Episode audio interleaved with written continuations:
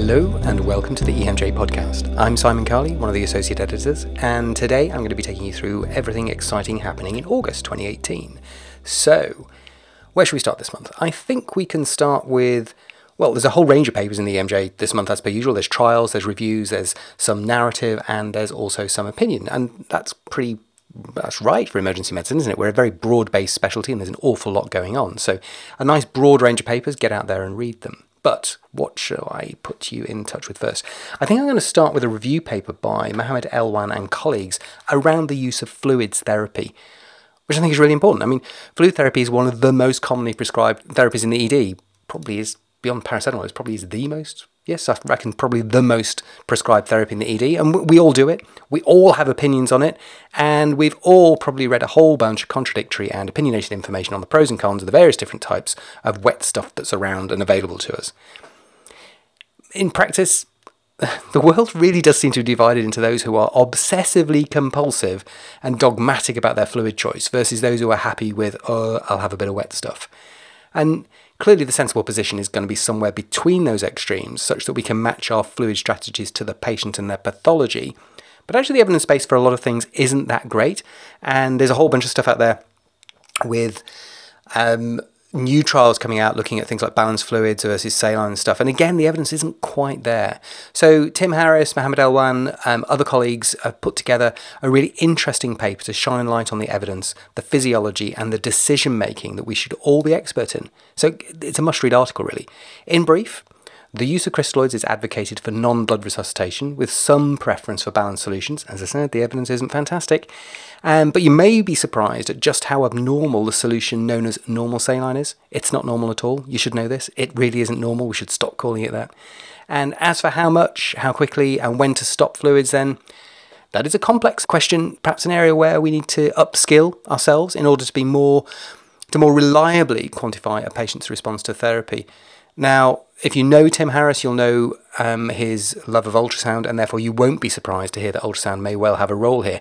And I think actually that's one of the areas where my colleagues, I think we do need to think about upskilling around the measurement about the response to fluids in a better way. Okay, so read that. You kind of got to read it, it's so important. Where should we go next? Um, good to see um, that we got a, a well conducted randomized controlled trial in the journal this month. So, a trial looking at IV cefazolin versus oral probenecid versus awful, uh, awful oral cefalexin in skin and soft tissue infections. That was not a Freudian slip, I promise you. Um, so it's good to see RCTs, especially those that challenge the practice of IV therapy for skin and soft tissue infections, because there's a lot of places that just admit all of these people, and you probably don't need to. So this is a non-inferiority trial, and there's a nice, interesting paper I think by Dan Horner in the EMJ about non-inferiority trials. You might want to check out.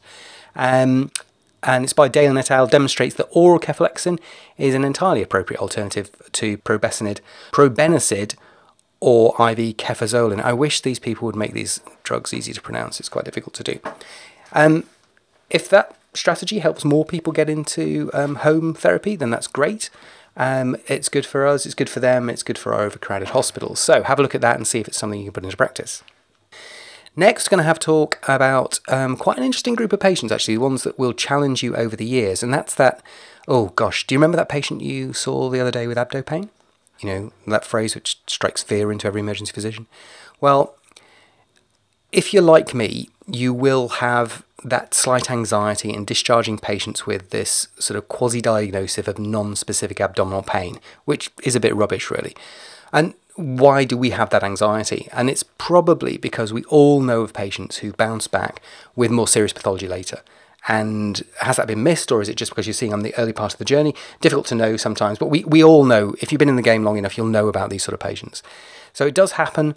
Um, for a long time, there's not a lot we could do about it. But on the one hand, we can't simply admit everybody with non-specific findings, and on the other, we're kind of worried about missing something significant. So, interestingly, in my own practice, um, we've got the opportunity to bring patients back to um, a surgical hot clinic, usually within a few days, for follow-up and further assessment. Um, but we don't really know much of the effectiveness of that kind of strategy. So, this month is an interesting paper Wendermaker et al. look at the outcomes of a scheduled non-specific abdominal pain patient pathway returning to clinic within a few days. And they found a significant change in management actually in about a fifth of patients, probably slightly more than I thought actually. Um, and they've looked at factors which predict that, and it's things like CRP on initial visit being the best indicator of a change in diagnosis of treatment. And despite the relatively high number of changes to practice in this sort of service, it, I think it still has the potential to reduce the number of patients we have to admit, and that's obviously good for our health economies and possibly better for patients too. So have a think about that. Next, um, oh gosh, an area of practice which I've got to say I've not been doing for a long period of time, but it's still out there, and that's the use of exercise testing in cardiac patients. So, uh, going back, thinking back when um, we were doing some of our early chest pain work here in Manchester, there was a bit of a vogue for using stress testing amongst ED patients, so actually getting it done within the ED. But I think with the advent of things like high sensitive troponin testing, combined with um, better risk stratification um, scores, it seems to have declined within the ED. I think certainly within the UK anyway. Um, but what about patients we send home? Because sometimes we're sending them home with a you've not had a myocardial infarction, but not actually a diagnosis of whether they've got um, ischemic heart disease, I suppose. Um, so should we be following those up um, without patient testing? So Cook et al. in Canada followed up a cohort of over 4,600 patients, big numbers, and several of them actually had significant cardiac events having been sent home um, if they didn't have outpatient testing. So whether this is applicable to all patients and whether we should be doing it, I don't know. Um, but it's certainly something I think we should consider if we lower the threshold for people going home so that we're sending more of a high risk cohort home. So have a think about that if you're changing your heart strategies um, and your myocardial infarction strategies and your risk stratification strategies in your hospitals. And then we move on to an interesting paper from Matthew Reed. Now, again, Matthew Reed has published a lot in the journals. Um, he's an excellent chap, works up in Edinburgh has got a really impressive track record at looking around syncope. A lot of academic work going into that over many, many years. So it's very interesting to read a, about a pilot study in the journal looking at the detection of um, arrhythmias or dysrhythmias, if you prefer. We can have an argument about that in patients presenting to the ED following syncope. Um, using ambulation monitoring, so basically sending them home with ambulation monitoring. Not something we do in, uh, in, in my part of the world, but it's an interesting idea because that is one of the major things we're worried about.